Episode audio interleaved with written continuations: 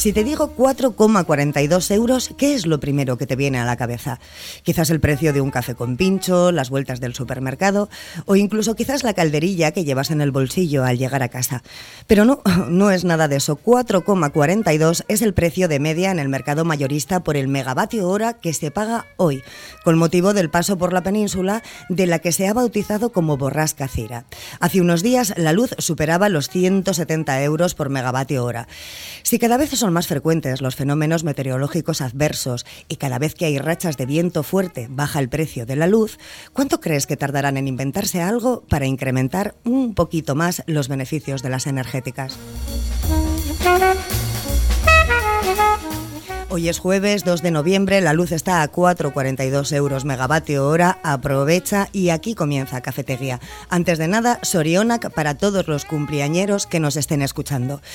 Eh, un saludo en nombre de todo el equipo de Ander Vilariño al control técnico y de quien te habla, Marian Cañivano. Hablaremos hoy de la aprobación de los nuevos pliegos del Servicio de Limpieza y Recogida del Ayuntamiento de Sestao y de la paralización de dos proyectos de Petronor, filial de Repsol en Euskadi. Verbalagún, otro proyecto para sacar el euskera a la calle El Meach Aldea será nuestro tercer tema. Y para terminar, los actos programados en Portugalete con motivo de la celebración del Día Internacional de la Eliminación de la Violencia contra la Mujer. Antes, como cada día, la predicción del tiempo de la mano de Euskalnet. Egunon, Nayara Barredo.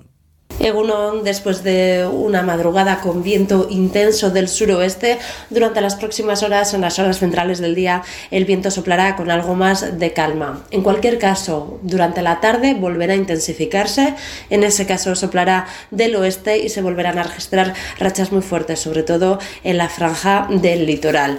Además, esperamos que a lo largo del día se produzcan algunos chubascos eh, de forma intermitente y bueno, entre chubasco y chubasco tendremos también ratos algo más tranquilos. Con esta situación, hoy esperamos un descenso de la temperatura, irá enfriando a lo largo de la jornada y es probable que en el entorno del mediodía las temperaturas ronden los 15 grados. Además, eh, descenderá también la cota de nieve que se situará en torno a los 1200 o 1300 metros a últimas horas. Así pues, hoy después de unos momentos de calma, por la tarde volverá a reciar el viento del oeste y lloverá de forma intermitente, con chubascos que ocasionalmente podrían ser algo intensos. De cara a mañana viernes seguiremos con tiempo revuelto y es que seguirá ese temporal, el viento del oeste volverá a predominar sobre todo durante la primera mitad del día donde esperamos rachas muy fuertes.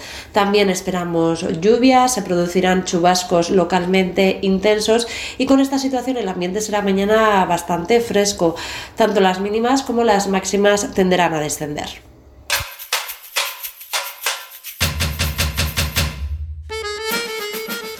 Egunon, Andrea Uña, Sabino Santolaya, e Iñaki Irasuegui. Egunon.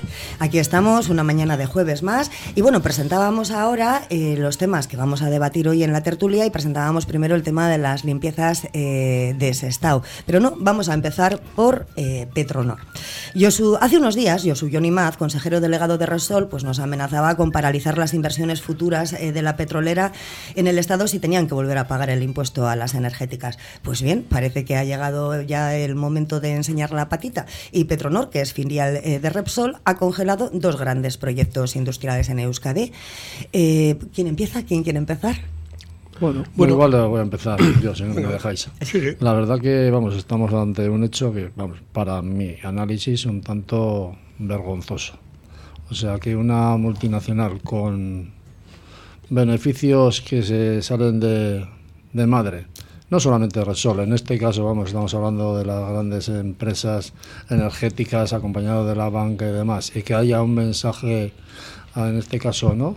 Eh, uniformado, diciendo de que que pagan muchos impuestos, de que el impuesto a la banca, el impuesto a las energías, que eso, bueno, pues que es inasumible y hay, hay que regularlo de otra manera, al fin y al cabo, bueno, para pagar menos. O sea, el, índice de, vamos, de falta de solidaridad de estas eh, empresas, la verdad que no, nos cae a ninguno en saco roto porque todos somos conocedores de qué tipo de, gente ¿no?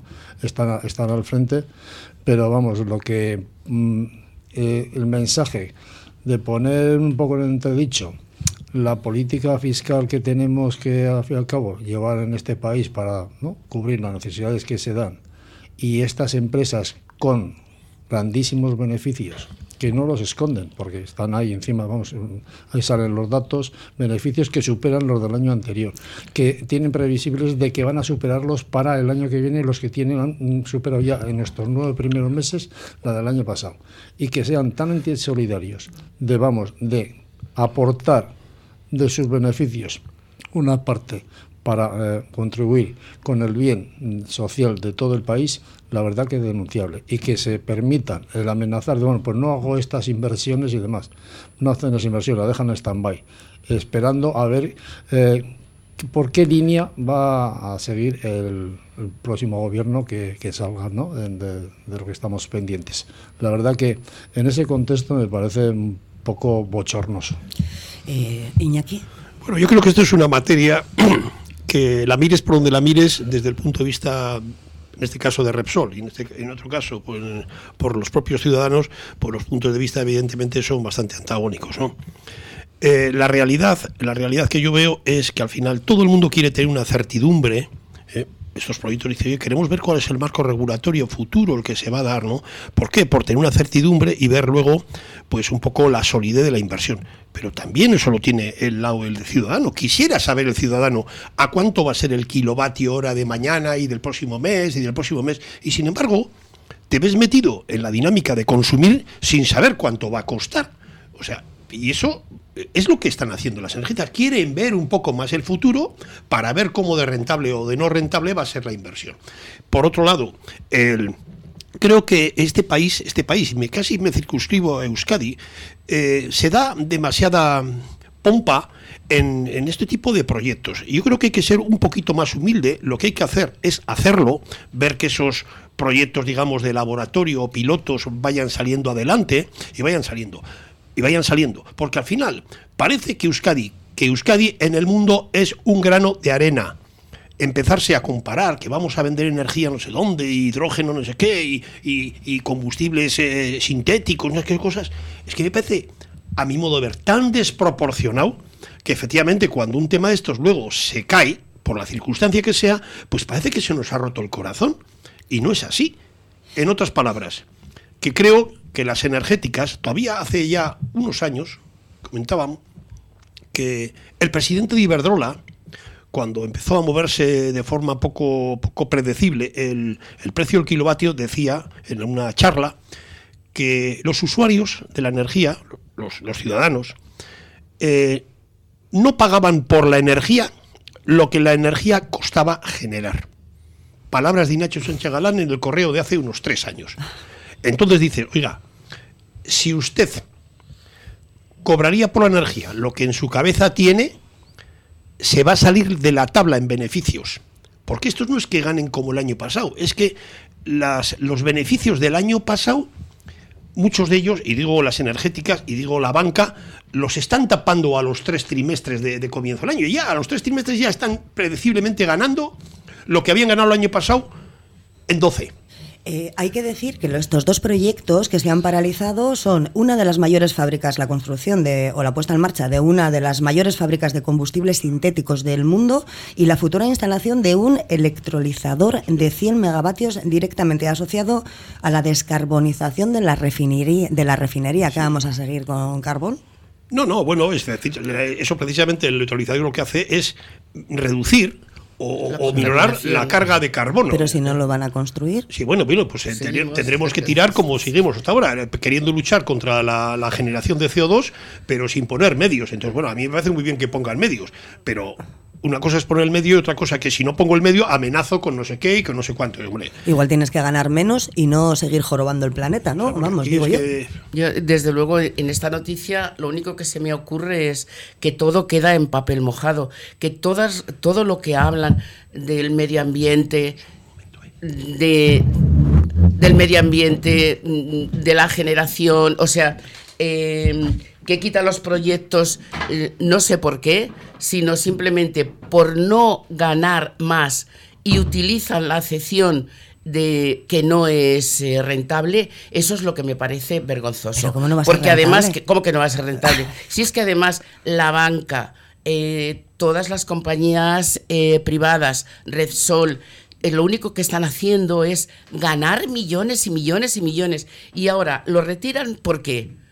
Porque no van a seguir ganando más, no que van a perder, porque quieren seguir ganando más en contra de la ciudadanía, de seguir, eh, seguir mm, contaminando más, respirando peor, etcétera, etcétera. O sea, me parece obsceno. Y me parece obsceno que, eh, que lo retiren precisamente por esto. Es un poquito Desde la chantaje. ciudadanía y desde andar por casa, ¿eh? sin meterme en, en temas que, que no domino, si por supuesto lo- las energías reno- renovables, que es lo que se está luchando y lo que están diciendo, y yo soy yo soy John Imad lo prometió y que ahora lo retiren única y exclusivamente porque no van a ganar más, me parece obsceno. No, no, más repito. gana ganar. Lo que pasa Bueno. es que tienen que pagar un Bueno, impuesto. tiene- tienen que que pagar es- un impuesto que no les interesa eh, de, de los beneficios pagar impuestos. Y es que es vergonzoso. Pero a nosotros tampoco nos interesa a nosotros como- tampoco, ni pagar la luz como la estamos pagando, ni pagar lo que es. No nos interesa tampoco. Claro, Esa claro. es la realidad, Pero es ¿no? la realidad.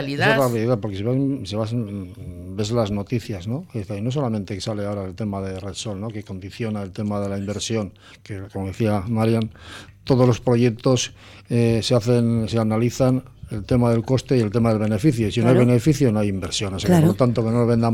Que no motos. Pero ¿qué es lo que pasa? Que sí es verdad que hay un mensaje, un mensaje único lanzado por los grandes eh, poderes económicos de este país. Y veis el tema de lo que dice la presidenta del Banco Santander, la Botín.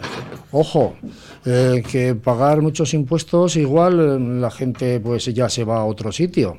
El, el galán, el galán, el de Iberdrola, se permitió también diciendo que las inversiones que iba a hacer Iberdrola la dejaba también en stand-by a ver a ver qué norma nueva A ver. regulatoria se va a hacer. Pues porque, vamos, le está metiendo la mano en la cartera. Repsol, lo mismo, etc, etc. O sea, haciendo. Es una verdadera vergüenza que grandes, vamos, grandes empresas de este, de este país con, vamos, grandísimos beneficios tengan la poca solidaridad de sus beneficios a aportar a la causa común, Exacto. es decir, a la mejora de toda De la ciudadanía, claro. Esa es la vergüenza, porque sus beneficios sí los sacan del consumo de la ciudadanía. Cuando hagan esos publireportajes, que solo ellos se pueden permitir el, el lujo de hacer, porque en televisión eh, están unos minutitos de publicidad, cuesta su dinero, eh, y digan, no, y trabajamos para toda la humanidad, trabajamos porque somos los mejores y, y- y en vuestro beneficio, pues igual se nos queda cara de póker, ¿no? Claro. Y además la ciudadanía no respondemos, porque lo que se nos queda es cara de póker precisamente eh, por rechazar estos dos proyectos que ya estaban aprobados y por lo que es. O sea, no quieren gastar de sus beneficios. Yo tampoco. O sea, a mí me gustaría ganar el sueldo o la pensión entera sin aportar nada y sin pagar impuestos, pero sabemos que los impuestos es precisamente lo que luego la ciudadanía nos vamos a revertir y por eso defendemos lo público. Pues señores, ustedes hagan lo mismo. Y además lo que me da vergüenza es que siempre... eh, políticos eh, que ya cuando no están en la política les ponen en estas grandes temas privados y se les acaba toda la defensa de la ciudadanía. Miran también por su bolsillo, o sea, una denuncia más. Igual si no ganas en tanto como gana esta gente, de- Claro. con la pasas por la puerta giratoria y eres, vamos, o sea, de la casta, efectivamente. Igual tenían más beneficios, ¿no? En, en el caso de Repsol, Sí. podéis, eso es bastante público, moveros por, por el sitio que queráis en, en Euskadi, en España. En general, todas las gasolineras que son de Repsol, los combustibles, creo que será la que más caro vende el combustible. Me refiero a gasolina 95, gasolina 98, diésel normal, diésel plus, todo eso. Pasar, lo podéis ver. Se llevan la mano también, ¿verdad? Resol y Cepsa están Yo creo que están muy parecidos, ¿eh? pero bueno, sí, no, no me había fijado en eso.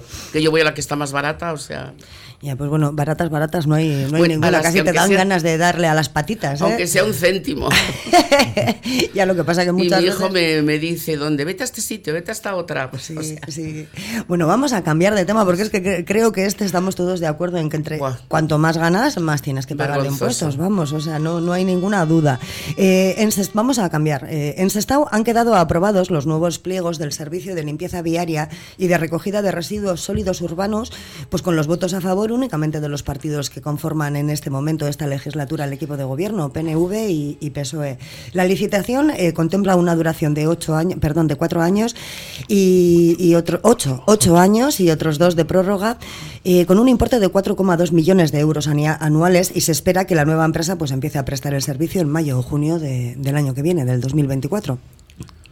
Bueno, eh, vista así la noticia, vamos, yo sí coincido, ¿no? Con un poco con la posición de, la oposición en este caso, ¿no? Tanto de Bildu y de, Podemos, en que mm, imagino que el pliego de condiciones y demás estará enmarcado minuciosamente, ¿no? Todas las necesidades que hay que hacer, los trabajos y demás. Y lógicamente será, vamos, recogerá la empresa adjudicataria, pues estas esas circunstancias. Pero sí lo que sí veo en un momento dado es que 10 años Sí, que entiendo que es mucho tiempo pues para cualquier eh, no sé, imprevisto, modificación, cualquier tema que, ¿no? que, surja, si tú tienes un, ya un presupuesto cerrado mm, para 10, eh, 8 años y 2, 10, la verdad que creo que es mm, mm, atarte las manos durante mucho tiempo. Es mi opinión, pero bueno, al fin y al cabo ahí está, ¿no? Pero la verdad que, no sé, así a bote pronto, yo entiendo también que, bueno, si tú quieres eh, cambiar, como dices, bueno, cambiar de papelera, los vehículos, al fin y al cabo, las papeleras tienen un coste por decirlo mínimo. Sí tiene que tener coste, temas si vas a cambiar todo, ¿no? El parque movilidad, recogida de, tema de basuras, camiones, eh, limpiadoras, tal, o sea, limpiadoras, máquinas barredoras, tal, pues eso sí hay una inversión y por lo tanto a la empresa le tienes que dar X tiempo para que al fin y al cabo una inversión, ¿no? lo amortice. Pero tantos años, la verdad que sí tiene una, contrapartida, que, que, vas a estar amarrado para poder hacer cualquier modificación o cualquier ¿no? tema relacionado al efecto. Dentro de lo que es esto, si veo una noticia buena, que por lo menos han puesto de acuerdo, vamos a empezar a desarrollar el plan en este director de general, no, plan general de recogida neumática. En Portugalete lo tenemos y la verdad que funciona muy bien y, y, quites un montón de contenedores de la calle porque uno siempre no amplías el espacio para los peatones. Andrea. Pues yo coincido plenamente con la argumentación de Sami, porque es, es que precisamente el 10 años eh, largo me lo habéis fiado, ¿no? coincido plenamente y estoy de acuerdo con, la oposición en nuestra... Además ellos sabrán por qué, o sea, yo no, yo no conozco los entresijos de, de la contratación, ni, ni, si salen ganando o no dentro del ayuntamiento, pero simplemente la noticia y lo que se ve desde fuera es que coincido en que 10 años eh, algo ahí hay para contrapartidas o lo que fuere, porque no me parece normal, porque incluso pasan de legislaturas, las legislaturas son de cuatro años. O sea, a mí me ha sorprendido la licitación a tantísimo a tantísimo tiempo. Es lo que puedo decir desde eh, eh, leyendo esta noticia lo que me sugiere. ¿no? Quizás no está mal, ¿no? Pero no estamos acostumbrados como ciudadanía a que las cosas duren más de una legislatura. O sea, por lo normal no duran más de una legislatura. De todas maneras, están en huelga, eh, estaban en huelga en, en junio, yo creo, ¿no? Mayo, junio, los eh, trabajadores de la limpieza de estaban, estaban en huelga. Igual, a ver si con esto se les soluciona algo. Oye, si están a favor las de la limpieza y salen ganando, quiero decir, las trabajadoras y los trabajadores, pero no lo sé, a mí es lo que me ha surgido al leer la noticia. Sí, sí, sí, sí. Iñaki. Hombre, lo que es sorprendente, eh, lo de los ocho años, hombre, eh, vamos, no sé si me parece desproporcionado o no. Habría que leer con mucho detalle cuáles son las condiciones de la propia licitación, ¿no? Pero yo creo que todo este tema de la limpieza, que salen estos números en los cuales yo creo que en general el ciudadano medio no tiene ningún tipo de sensibilidad, o sea, no, no porque desconoce esos números. Por desconocimiento. Sí, sí, por desconocimiento. Eh, yo lo único que digo es una cosa, si, si, es, si la limpieza de ese estado, en su más amplio extensión, cuesta 4,2 millones, y ese estado tiene aproximadamente 27.500 habitantes, cada habitante paga al año 153 euros. Igual es el justiprecio, pero ¿no os parece que sería más eficiente el, que la limpieza estaría, digamos, complementada con otra condición, que es que tampoco es tan inmediata, que es que el ciudadano sea un poco más limpio. ¿eh? Y que las cosas, pues tenemos papeleras verdes, papelera o contenedores amarillos, contenedores marrones, pero luego yo sigo viendo las papeleras, pues durante X días, pues rellenas a tope, o sea, a tope. Eh, todo lo que eches a papelera va a volver a caer al suelo. Y es evidentemente que es más complicado recoger del suelo que recorrer de la propia papelera. Entonces dices al final, dices, oiga, eh, ¿Esto es un coste, mm, digamos, racional? Si yo me comparo ahora con el coste de, ciudad, de ciudades o de pueblos de semejante, ¿esto es así? Porque a mí no me pongas contando que si se estaba esta encuesta y Portugalete, no sé, oye, se estaba esta encuesta, pues ya construido una encuesta, ¿qué le vamos a hacer? Lo, pasamos la excavadora y lo dejamos todo llano. O sea, esto es así. Pero voy a eso, que es que el ciudadano no le da aprecio a la limpieza. Yo me acuerdo que hace muchos años ya, más de 20, estaba yo en Japón y venía de vueltas a España. Y estábamos esperando el autobús que nos iba a llevar al aeropuerto de Narita. Y en Japón, en aquellos años, los sábados había clase. Y, había, había delante del hotel, pues había un ciudadano, ese señor que está allí delante de la puerta del hotel, que parece un almirante de, de, la Armada, con unos entorchados tremendos, pues cuando pasaba un papelillo por delante del hotel, salía con una especie de, pala que apretaba así y se abría una tapa y lo recogía. Yo decía, aquel hombre, delante del hotel, le tiras una bolsa de confetis al aire. Y me tiene que meter horas extra. y, se suicida. se suicida allí mismo.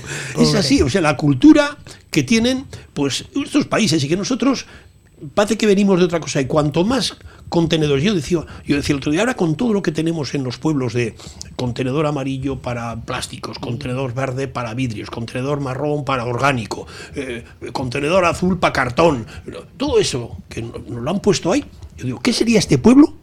Que por cierto tiene menos habitantes que hace 15 o 20 años, cuando pasaba el camión de la basura y allí se tiraba todo. También pasaba, allí no había ni contenedores ni castañas.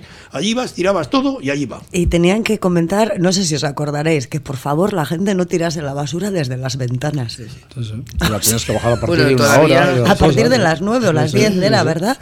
Pero que ahora te pones a pensar y dices, jo, a tener que advertir a un vecino o a una vecina que no tire la basura por la ventana, ¿te parece algo como incivilizado y a años luz? Pues no, hace poco. Pues no, todavía en, en los patios de luces hay gente que tira la basura por la ventana. O sea, que sí que somos muy incívicos. Pero em, también el cuento de los contenedores, yo no sé si pasa aquí en, en, Portugalete, pero en Bilbao parece que juegan al despiste con, con, los contenedores. Un día lo ponen en un sitio, ya tienes el punto eh, para tirar la basura, al día siguiente lo han cambiado. O sea, yo, eh, que, que, sí, que tenemos muchos contenedores, pero en algunos lugares eh, o nos hacen andar mucho o nos ponen y nos quitan. No, aquí, Pero en lo que veo es que los contenedores, por, por, lo menos el entorno que yo conozco, ¿eh?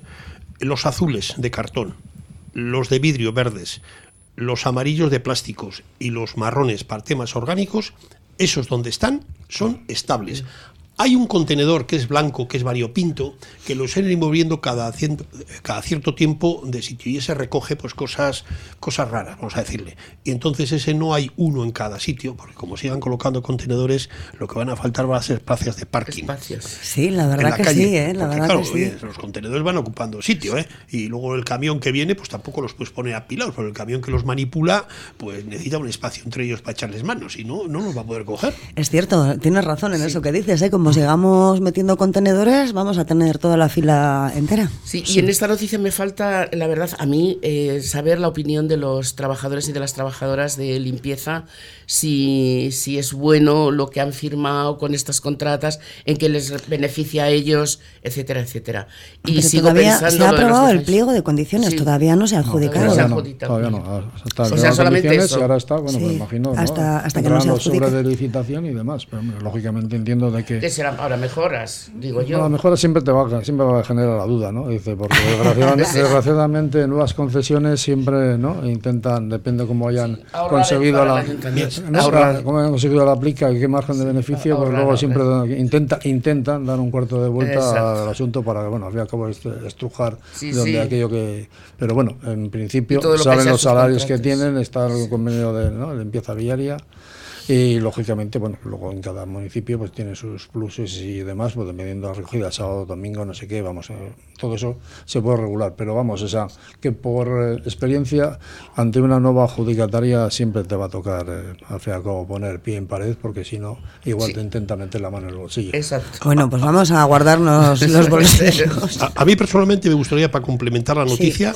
conocer, esto es para 10 años, o 8 más 2, como queramos verlo.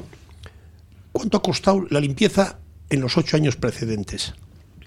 Es decir, ahora estamos en el 2023 y esto entrará en vigor no sé cuándo y durará de entrada 23 más 8, 2031 y con la prórroga, si, si se da, 2033. A ver, ¿cuánto ha costado la limpieza en ese estado, acumulada, año a año, para compararla con estos 42 millones y ver cuál ha sido el incremento del coste de la, limpieza?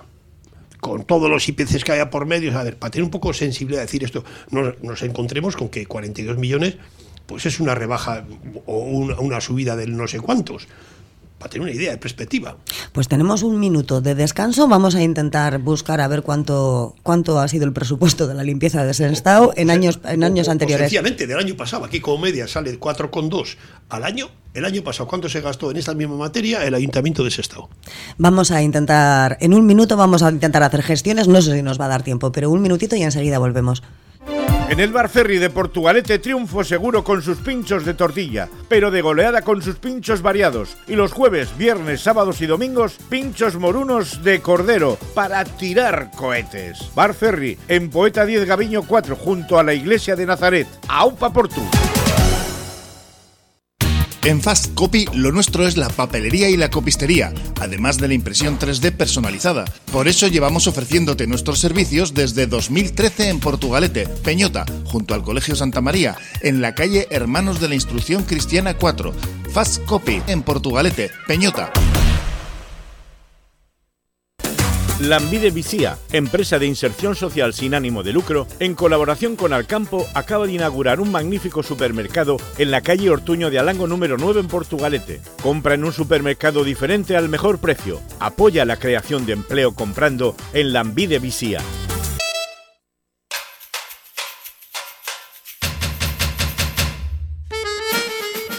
Hemos mandado unos mensajitos. Cuando nos contesten, si nos contestan en directo, Iñaki, te diremos cuál es la cantidad exacta y si no, bueno, a título personal ya te lo comentaremos.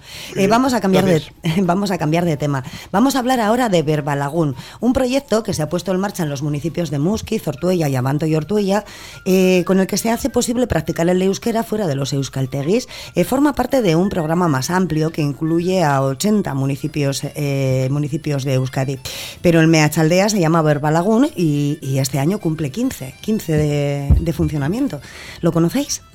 Bueno, yo conozco los grupos de Verbalagún que existen en todos los, en los pueblos, en Bilbao, porque en realidad son grupos, hmm. eh, son grupos privados eh, que se dedican de una manera o de otra promocionando la cultura. Unas tienen cursos de pandero, otros quedan solamente para hablar, otros hacen hacen eh, temas relacionados con la, eh, sobre todo el hablar en, euskera.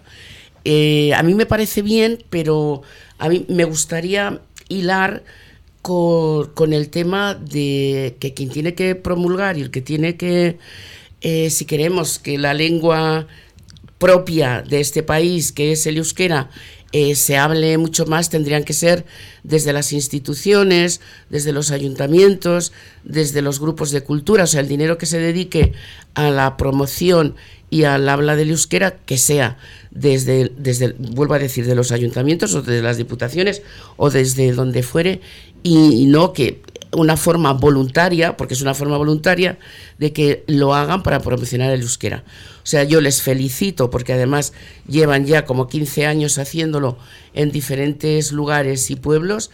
Eh, les felicito que se hayan unido este, o sea, en Meachaldea, que se hayan unido esto, eh, esta zona y, y, lo impulsen con las actividades que hagan y felicitarles. Pero yo, mm, leyendo la noticia, diría que, que cojan las riendas quien tienen que cogerlos para promocionar el euskera y hablarlo más entre nosotros. Claro, porque ellos dicen que bueno que con este proyecto ya no solamente se hablan los euskaltegui, sino que la gente que le pueda dar un poquito de vergüenza lo puede hacer a, título particular en la calle. Pero bueno. Claro, y los euskalteguis no están muy subvencionados. Los euskalteguis son caros. Hay personas que no pueden. Sí, están subvencionados. Pero ¿eh? algunos sí, no todos, ¿eh? pero bueno. Sí, por ejemplo, eh, nos estuvo estuvo eh, Fernán Landaburu, que es director de AECA, bueno, responsable de AECA aquí en Portugalete, y comentó que, por ejemplo, la gente que estuviese cobrando paro en Lambide y que podía ir allí y decirle, oye, mira, yo estoy en la Envide, hazme un documento y entonces le saldría gratis. ¿eh? O sea, están, están subvencionados. Lo que pasa es que no están publicitadas esas eh, subvencionados para personas con, eh, que están en el paro o una situación, digo, personas que no se está en el paro, pero que tienen unos sueldos, el salario mínimo interprofesional es 1.080 euros, las pensiones no llegan ni a 1.000, ni a 600, ni 700 o 500 y, y no estás dentro de esa lista. Eso es lo que quiero decir, que sí. que sí, que está promocionado, pues como todo. Hay tema de ayudas a gente que, que no tiene absolutamente nada o que está en el paro. Lo tienes que pagar y luego quizás te lo devuelven, claro. Pero primero lo tienes que pagar y igual no tienes dinero para pagarlo. Exactamente, eso me refería. Claro. Ah, ¿Sabino? Sí, no, bueno, coincide un poco con lo que está comentando Andrea. Eh, la responsabilidad directa creo que son de las instituciones, en tanto, bueno, que partir del tema de la educación, ¿no? y por lo tanto, de la educación pública hay ese potencial el tema de la euskera, luego lo que son los ayuntamientos, ellos facilitaron, ¿no? iniciativas, las diputaciones, todo todas las iniciativas de este tipo, acciones, pues bienvenido sea, porque al fin y al cabo, ¿no? Pues, bueno, tiene un, un, objetivo, ¿no? Que es potenciar el uso del euskera en la zona, ¿no? De Aldea, bueno, pues en Avanto, Ortuella y tal, en municipios, pues porque, bueno, que, que es bueno, ¿no? Que se vaya generando esa, ¿no? se vaya implementando el uso de, del euskera y por lo tanto, bueno, pues aparte de las, actividades que tienen, como leer, pues, talleres y tal, yo entiendo que bueno, puede ser una opción más a tener en cuenta y eso sí, también unirme a la felicitación que bueno, pues 15 años, pues hay que poner en valor pues el trabajo, la dedicación ¿no? que lleva, pues al fin y al cabo llevar a efecto estas estos temas. Sí, son 18 grupos y con más de 80 verba laguna, que o sea que, tenemos, tenemos grupos suficientes como para, si queremos participar en el programa, poder hacerlo. Iñaki. Sí, bueno, la, noticia, si queremos que este país, pues poco a poco se vaya empapando de, euskera, pues esto, aparte de lo que pueda venir de vía institucional, pues es una vía complementaria, veo muy, muy atractiva, ¿no? Eh, no va a ser fácil, ¿eh? No va a ser fácil porque la realidad, hombre, cuando vayamos desapareciendo de este mundo, seguramente los que a día de hoy no nos manejamos en euskera, pues seguramente las, las nuevas generaciones que muchos de ellos ya se han formado en los modelos de, pues efectivamente será más habitual oír en, la, en las calles de, voy a decir, de la margen izquierda en general, pues eh, el, al euskera, ¿no? El otro día estábamos nosotros en, habíamos ido a Carranza y bueno, pues eh, estás en el bar y allí, pues en, eh, el bar había eh, comiendo unas, una mesa que estaba hablando euskera. Carranza es un sitio bastante alejado de lo que es Bilbao, por así decirlo. Está más cerca de casi de Cantabria que, de, que del País Vasco, que está en el límite, ¿no? Pero ya estás viendo muchas cosas que efectivamente ni se nos habría ocurrido que iban a seguir pasando. ¿no? Y esto sería bueno que esta dinámica de, incrementar continuamente el euskera se fuese, mm, digamos, cada vez siendo más, más, más habitual. Creo que no será fácil. Todavía leía el otro día ya sabes, estos periódicos que andan por ahí siempre malmetiendo, como digo yo. El otro día leía eh, precisamente Francia. Francia en su declaración, en su constitución, declara que el único idioma eh, es el francés oficial y por lo tanto los incluso decía, si en Francia tenemos muchos más que en el País Vasco y en Galicia y Cataluña, si aquí tenemos el occitano, el corso, el no sé cuánto, hasta ocho citaban. Dice, no, no, cocitano y precisamente es un hecho democrático para que todo el mundo se pueda relacionar en el idioma, que el idioma común sea el francés. Eso es lo que decía, claro, esa noticia tiene, tiene un poco de carga de profundidad precisamente en estos momentos que le estamos dando el peso que la declaración, que, la Aquí tenemos los dos oficiales, el euskera y el castellano, pero es verdad que además con el varapalo del constitucional que se meten en las sentencias estas de, del euskera, pues eh, lo que tenemos que potenciar es eh, que la lengua se hable, o sea, que se conozcan y se hablen las dos ¿eh? o sea que, pero no lo de la imposición y eso, pues no porque entraríamos en otro conflicto que en lugar de que la lengua sea un vehículo para unir y no para, para separar, ¿no?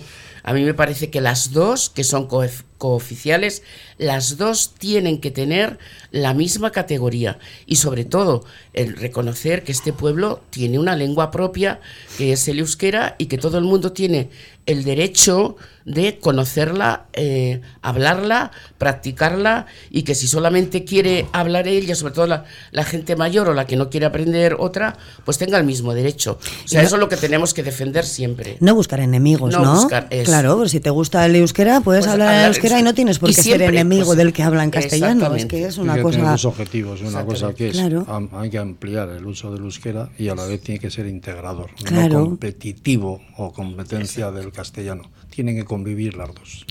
Bueno, pues vamos a cambiar de tema. Para terminar, os propongo hablar sobre esa programación, esta programación del Ayuntamiento de Portugalete para el mes eh, de noviembre con motivo de la celebración el próximo 25 de noviembre eh, del Día Internacional contra, contra, no, a favor de la erradicación de la violencia contra la mujer. Se ha programado la proyección de una película, talleres y otras acciones en favor de la igualdad a lo largo de todo el mes, pues para, para empoderar a la mujer. Empezamos por ti, Andrea. Sí, bueno, este día es muy significativo, el 25 de diciembre, igual que el 1 de marzo, son días muy representativos. El, el, 1, el 8 de marzo, es reivindicar la igualdad entre hombres y mujeres, y el 25 de noviembre, erradicar la violencia contra las mujeres. Yo, si me permites, en, el año 1981, mm, esto en Latinoamérica eh, se, mm, se, empezó a difundir, o sea, no hace tantos años, porque en una visita de tres mujeres eh, a sus maridos en las cárceles, eh, al salir de ellas, pues las asesinaron y las violaron, las asesinaron y se esta, las hermanas Cadaval, además que es muy muy famosa si entráis por internet, eh, muy famoso el, caso. El caso. Y entonces se empezó, este pasó el 25 de, noviembre y se empezó allí en Latinoamérica a celebrar ese día. Y luego la ONU en el año 1990 y tantos eh, ya la, la hizo a nivel de, de todo el mundo. O sea, es, un día mundial contra la violencia contra las mujeres. Y precisamente todos los actos y todas las campañas que se hagan es en contra de la violencia, del, del, maltrato, de las violencias y de los asesinatos hacia las mujeres. Y todo lo que se hace ese día, como lo que se está programando en Portugalete, pues viene muy bien para sensibilizar, porque parece mentira que en el siglo XXI todavía estemos eh, con número eh, ingente de mujeres asesinadas, maltratadas tanto física como emocionalmente o psicológicamente eh, actualmente bueno y la también la, brecha de género en salarios y en pensiones la diferencia todavía la discriminación que hay en, en los trabajos y en la sociedad o sea todo eso para que se erradique eso es, en, en, realidad, lo del 25 y todas las iniciativas, fabulosa. Eh, ¿Sabino? Sí, yo creo que vamos, que es una es un acierto, no. Es un acierto y por otra parte creo que tendríamos que hacer la crítica que es una desgracia que todavía, ¿no? En los años que, tener que hacer. En los años que estamos, ¿no? Pues había que tener un día en el cual, un día internacional diciendo de, ¿no? abolamos la la violencia ¿no? contra, las, contra las mujeres. Es que es un poco ¿no? el, lado, el lado triste. ¿no?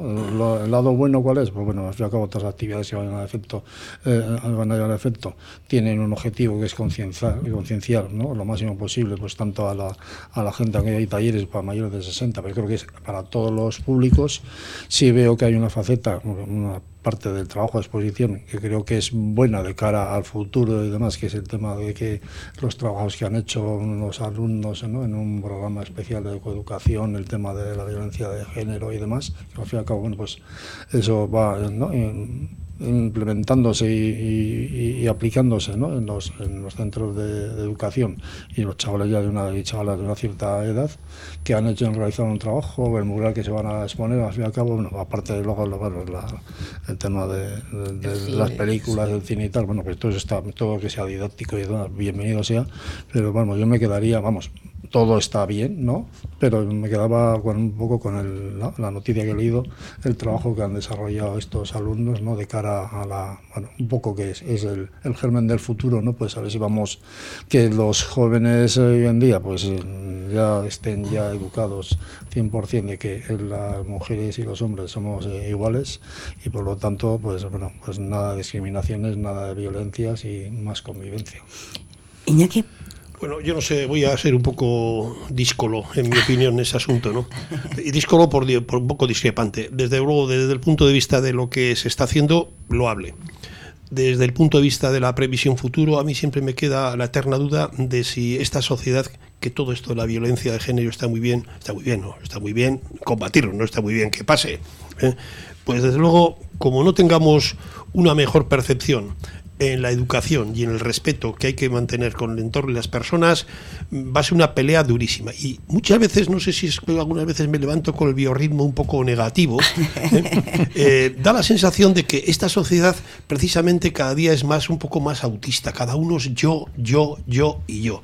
Y por lo tanto el que está al lado, pues importa poco. Importa poco o importa bastante menos de lo que tenía que importar. ¿no? Como consecuencia, pues el tema educativo, cada vez los chavales son más contestones, las chavalas cada día son también un poco más mm, ariscas. O sea, antes el chaval que era, dice, la chavala es modosita, pero el tío es un subnormal. ¿eh? Ahora resulta que, bueno, pues se están acercando, pero no se están acercando en modosidad, sino en, idiotez. Entonces estas cosas, se puede luchar contra la violencia de género si la deriva que toman las nuevas generaciones es cada día tan, tan, tan mal enrollada pues es, complicado, ¿eh? Efectivamente, todo el mundo queremos que no haya violencia de género y que no haya eso. Pues, ¿Quién, va a negar que eso es necesario que, que no exista? Pero de ahí a cómo conseguirlo, cómo viene la gente, los chavales cada día, vuelvo a decir, son más contestones, están haciendo una cosa mal, les llama la atención, pues te pueden mandar a, donde nadie quiere decirlo, ¿no? Así de claro, antes eso pues igual no, no puede ocurrir. Tú le decías hace 30, 40 años a un señor que te llamaba la atención, le contestabas así, igual tenías alguna consecuencia, ¿eh? Hoy en día no tiene ninguna consecuencia. Bueno, eh, yo creo que eh, un poquito contestándole a, a Iñaki, son dos temas diferenciados. Uno es el tema del, del respeto, de los límites que, eh, de la educación, que hoy en día pues eh, no sabemos si nos llegamos o nos pasamos. Y otra cosa es la, erradicación del maltrato, del asesinato eh, hacia las mujeres que esto, bueno, no hace tanto tiempo ni siquiera estaba tipificado como delito porque simplemente mataba a un señor, a una señora en su casa a palos y no entra ni siquiera la eh, ya te digo no estaba tipificado como delito porque la maté porque era mía. Han tenido que venir hace muy poco hace muy pocos años del siglo pasado, del siglo XX, donde ya se empezó a contabilizar como violencia de género el asesinato hacia las mujeres. Los y crímenes pasionales. Los Bueno, los crímenes pasionales. Claro, que decía, es que no es un asesinato, es un crimen pasional, porque con mi mujer hago lo que me da la gana. Bueno, pues ahora lo que ha cambiado es la semántica, porque todavía hay señores, señoros, que hacen lo que les da la gana con las mujeres. Las pegan las matan, las asesinan, les dicen tú no vales nada, le dicen no te pongas esta minifalda, les dicen lo que tienes que ponerte, las controlan por los móviles y los jóvenes, la sociedad de ahora, están repitiendo los mismos esquemas que se estaban repitiendo anteriormente. Y es un tema muy complicado. Somos hombres y mujeres educados en igualdad, en derechos, y nos tenemos que tratar con el mismo respeto unos a otras. Luego ya está el tema de la educación, que efectivamente que es un debate muy amplio y muy grande, pero el día 25 en concreto es que hay números concretos de mujeres asesinadas simplemente por diferencias, por los hijos, porque no te quiero. Ahora hay divorcios. O sea, ahora si tú no estás bien con un hombre, con una mujer, legalmente te puedes separar, además de un día para otro. Cada vez es, es más fácil. Lo que no se puede hacer es que ningún hombre por diferencias sigan matando, maltratando y asesinando a mujeres. Y es el día 25 que se pone en el centro y en valor. 25 de noviembre, con esa fecha nos quedamos y os emplazo a, estar con nosotros en Cafetería el próximo jueves. Andrea Uña, Sabino Santolaña y, Santolaya, perdón, Iñaki Irasuegui. Muy bien, pues estaremos. Eh, Iñaki, por cierto, ¿sabemos ya cuánto salía la luz? Eh, hoy la luz, pues el servicio un cálculo muy rápido. en cuatro años, 14,7 millones. Luego voy a poner en ocho, hacer la comparativa, 29,5. 42 millones en 10 años. En 8, 33 y medio. 33 y medio entre 29,5, 13,8 en 4 años. En 4 años, un 3,4% anual se sube. Se sube. pues ahí nos quedamos. Con... la foto. Nos ha hecho pues la cuenta, no, nuestros oyentes no pueden verte, pero has hecho la cuenta, pipa, pipa, pipa, venga, pum, ya está, aquí, la diferencia. Algo que tenía que haber venido quizás en los medios de, en los periódicos, ¿no? digo por intranquilidad mía, ¿no? Sí, sí, pues te has quedado tranquilo y nosotros por ampliar también. la información nosotras. Muy tranquilos porque más que nada no lo tenemos que pagar nosotros, porque somos de Portu, que ya no sacarás la cuenta de la de Portugalete la semana que viene. Sí lo haré, sí lo haré, cuando tenga los números. venga, hasta el jueves que viene. bueno, agur. School Bar, junto a la playa de Ciervana. Gran variedad de cerveza y todos los partidos europeos, de liga y por supuesto del Athletic. School Bar, pasión por la música y la buena cerveza. En Ciervana, donde la montaña besa la mar.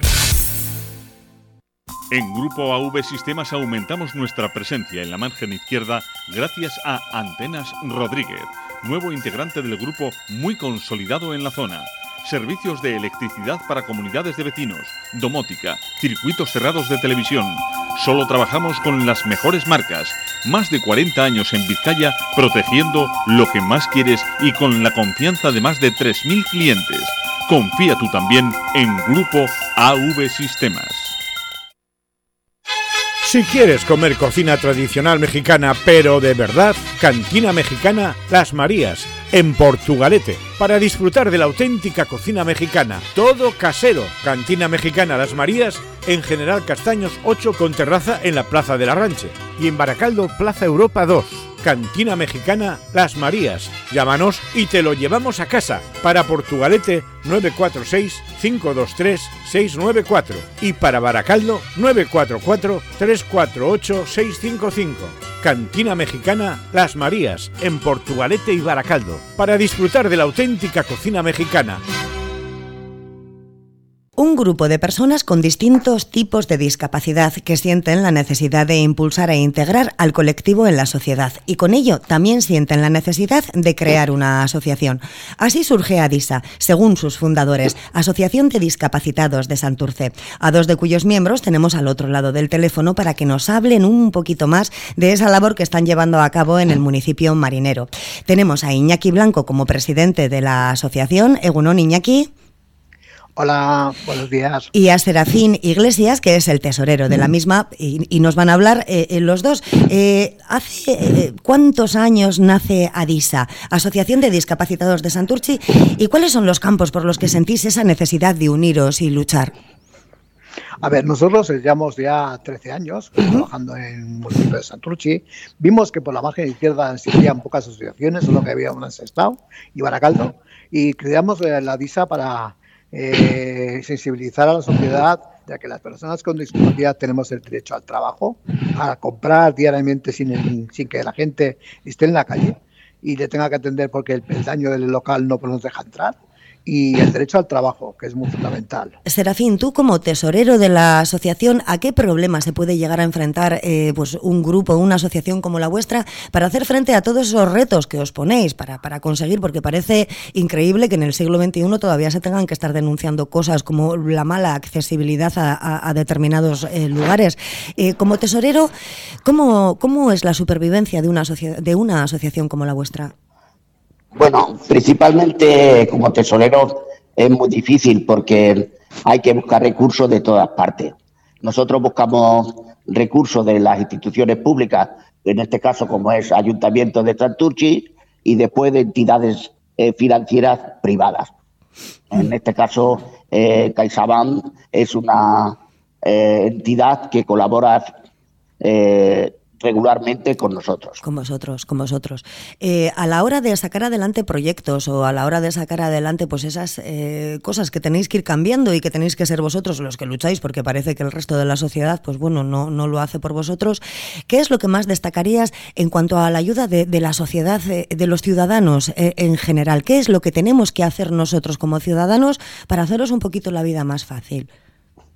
Bueno, mira, el ciudadano en sí vive como un poco al margen de nuestros problemas, porque no sienten la necesidad. Ellos no tienen la necesidad. Solo se dan cuenta cuando ellos mismos o algún familiar lo padece, se dan cuenta de nuestros problemas. Entonces hay que hacer una labor pedagógica de concienciación diaria y de eh, educación hacia la sociedad para que nos tengan en cuenta.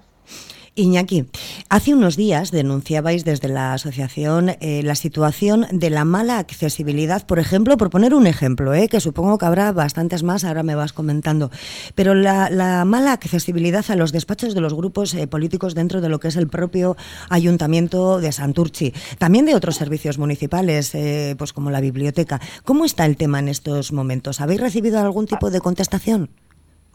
Eh, bueno, sí, la contestación es que se quieren adecuar a la ley, pero no. la, biblioteca, por ejemplo, central de, Santurchi es inaccesible. La eterna promesa es que la van a cambiar de sitio porque no se puede hacer accesible a donde está ahora.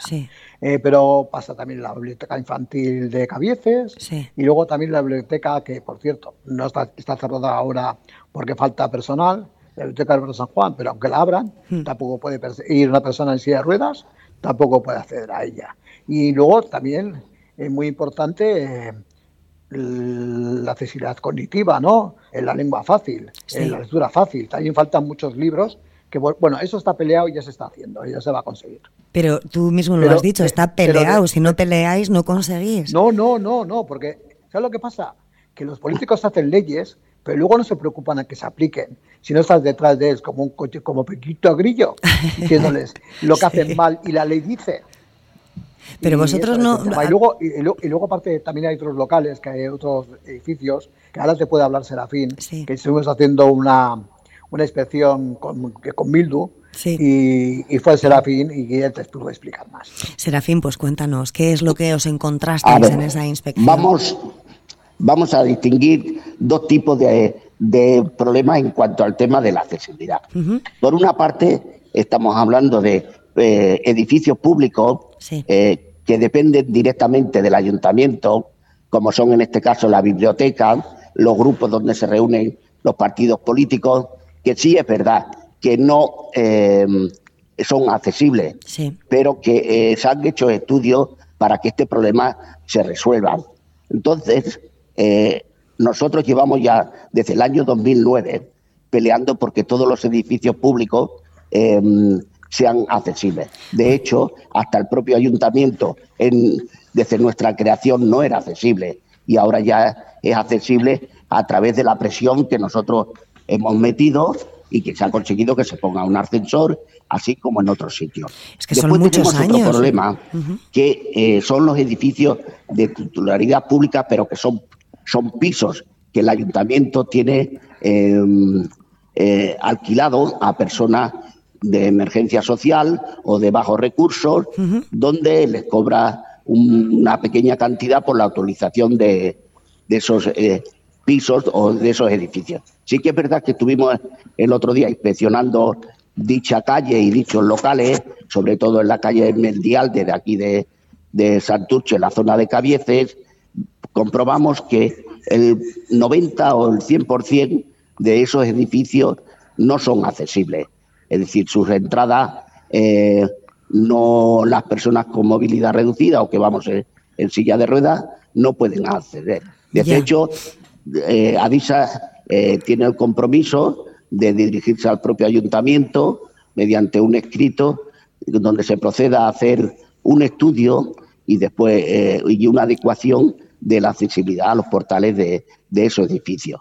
Vamos, que el tema de la accesibilidad llevamos ya desde el año 2009 trabajando y es un tema que aún tenemos que seguir eh, luchando. Lamentablemente es así en nuestra vida. Pues estamos en el 2023, ¿eh? algunos días, algunos meses y algunos años ya han ido pasando como para tomar medidas en, en algo tan básico como, como el acceso a una biblioteca, que supuestamente, o sea tiene que, tiene, tendría que estar desde el proyecto inicial. Bueno, eh, eso es en cuanto a la falta de accesibilidad, pero eh, Santurchi también es pionera en una medida que se ha aprobado, por, se ha, sido aprobada nada recientemente por iniciativa también de EH Bildu, eh, con la que se ofrece la gratuidad o incluso descuentos a los acompañantes de las personas con movilidad reducida en los lugares, pues bueno, por poner un ejemplo, en las piscinas municipales.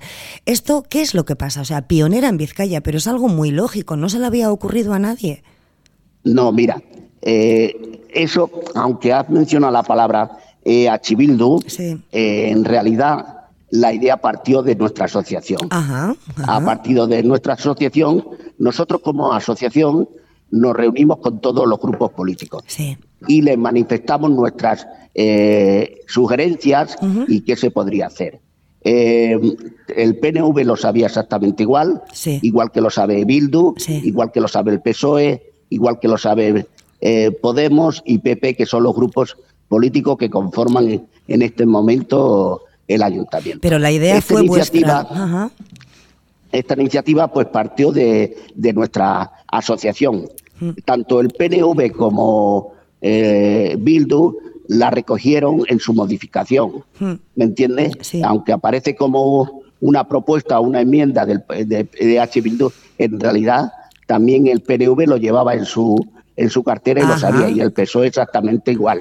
Lo que pasa que nosotros eh, lo que hacemos desde nuestra asociación es darles las ideas y las dificultades que tenemos. Ellos las recogen y la manifiestan a través de su norma, mediante enmienda, que se debata en el Ayuntamiento de Santurce. Sí que es verdad que esta forma de, en cuanto al caso de las piscinas, del polideportivo, es una medida pionera. Pionera, porque estuve buscando y estuvimos buscando en internet y por lo menos en Vizcaya no aparece ningún ayuntamiento que recoja esas medidas. Pues a ver si, pues a ver si, se, se, animan ¿eh? y, y la recogen, porque es algo que bueno que es de lógica pura.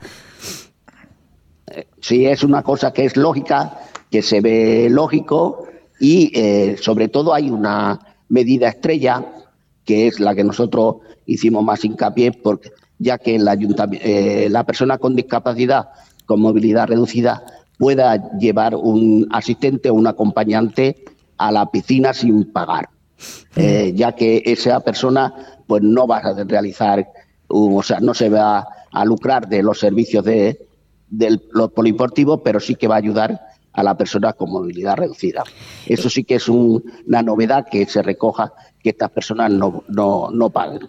Iñaki, eh, ¿cómo queréis desde la asociación, eh, desde ADIESA, cambiar las cosas? ¿Cómo consideráis que tienen que cambiar las cosas? Nosotros, mira, nosotros somos una asociación sin ánimo de lucro que luchamos con los derechos de las personas con discapacidad. Hmm. Si en este país, y sobre todo en el País Vasco y Vizcaya, que nosotros somos nos dedicamos más a Vizcaya, cumplieran la ley. La ley está legislada y es una ley que está bien hecha. Solamente que no se cumple. Solo pedimos que se cumpla la ley. Que cumpliéndose la ley, Adisa desaparece porque no tendríamos derecho, no teníamos razón de ser. Fíjate, nosotros tenemos ahora, estamos, estamos 150 socios de la asociación y no tenemos un local donde poder aglutinar todos nuestros servicios. Por ejemplo, nos gustaría tener un abogado que vendría las horas para asesorar a las personas un psicólogo, una rehabilitación, un trabajador social y un sitio de encuentro, porque las personas con discapacidad se quedan solas cuando mueren sus padres, porque les cuesta mucho salir de sus casas y tener un sitio referente a poder hablar de tú a tú y de mis problemas y de cómo yo me valgo le puede valer a otros. Y no tenemos un local a donde reunirnos porque el ayuntamiento dice que los locales son para compartir y tenemos un local pequeñito, es unas horas en la cultura común de Amariga.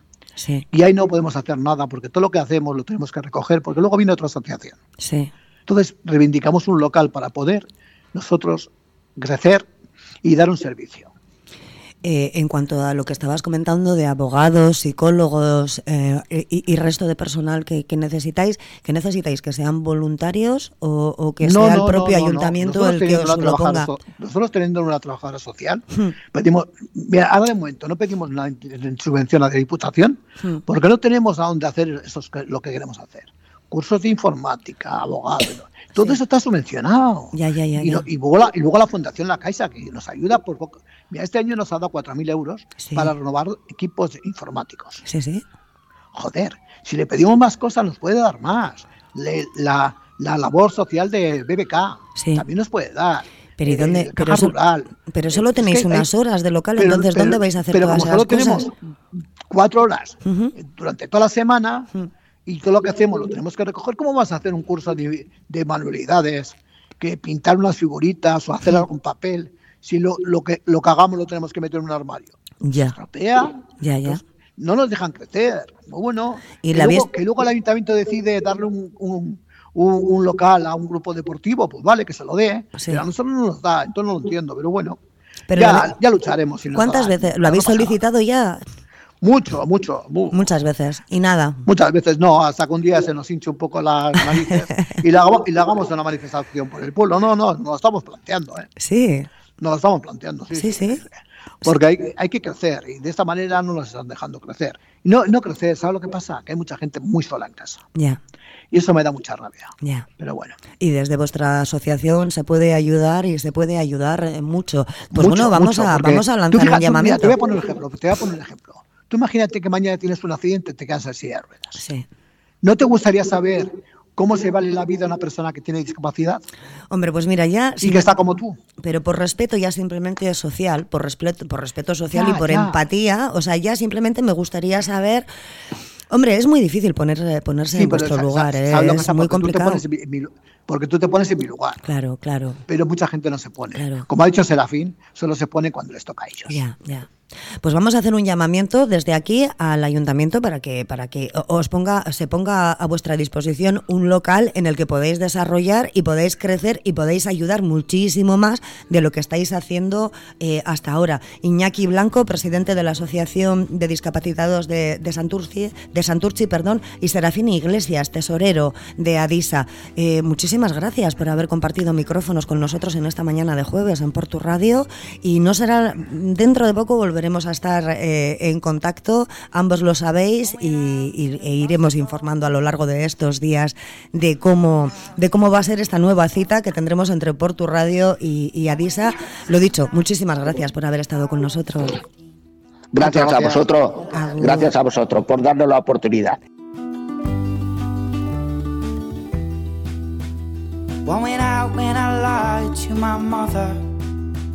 Said the cigarette she found were not mine. Hasta aquí hemos llegado hoy un día más en Cafetería. Hemos estado de acuerdo todos y todas en la tertulia en que la paralización de esos dos proyectos en Euskadi por parte de Repsol es vergonzosa si obedece a la particular venganza de la compañía petrolera por tener que pagar el impuesto a las energéticas. También hemos tratado la necesidad, tal y como ha comentado Iñaki Irasuegui, de que además de aprobar el pliego de condiciones del servicio de limpieza y recogida en Sestao, seamos un poquito más limpios. Para Sabino Santolaya al escuchar hablar en euskera en Carranza es un buen indicador de que nuestro idioma continúa creciendo y programas como Verba Laguna que tienen mucho que ver con ello. Y Andrea Uña nos ha explicado la historia del 25 de noviembre, tres mujeres asesinadas por ser mujeres en el siglo pasado. Pero sin duda la noticia de Cafetería de hoy nos la han dado desde ADISA, Asociación de Discapacitados de Santurchi. Iñaki Blanco y Serafín Iglesias, presidente y tesorero respectivamente, nos de asegurar que están dispuestos a hacer una manifestación si desde el ayuntamiento no se les escucha y se les da solución, pues entre otras cosas al problema de espacio que tienen en estos momentos. Solo tienen cuatro horas a la semana para poder disponer de un local y, y hacer sus actividades. Así que todo esto es lo que hemos tratado hoy en Cafetería. Mañana volveremos aquí a las 10 con vosotros en el 105.7 de tu frecuencia modulada en Porto Radio, la radio de aquí mismo. We're born with millions of little lights shining in the dark, and they show us the way.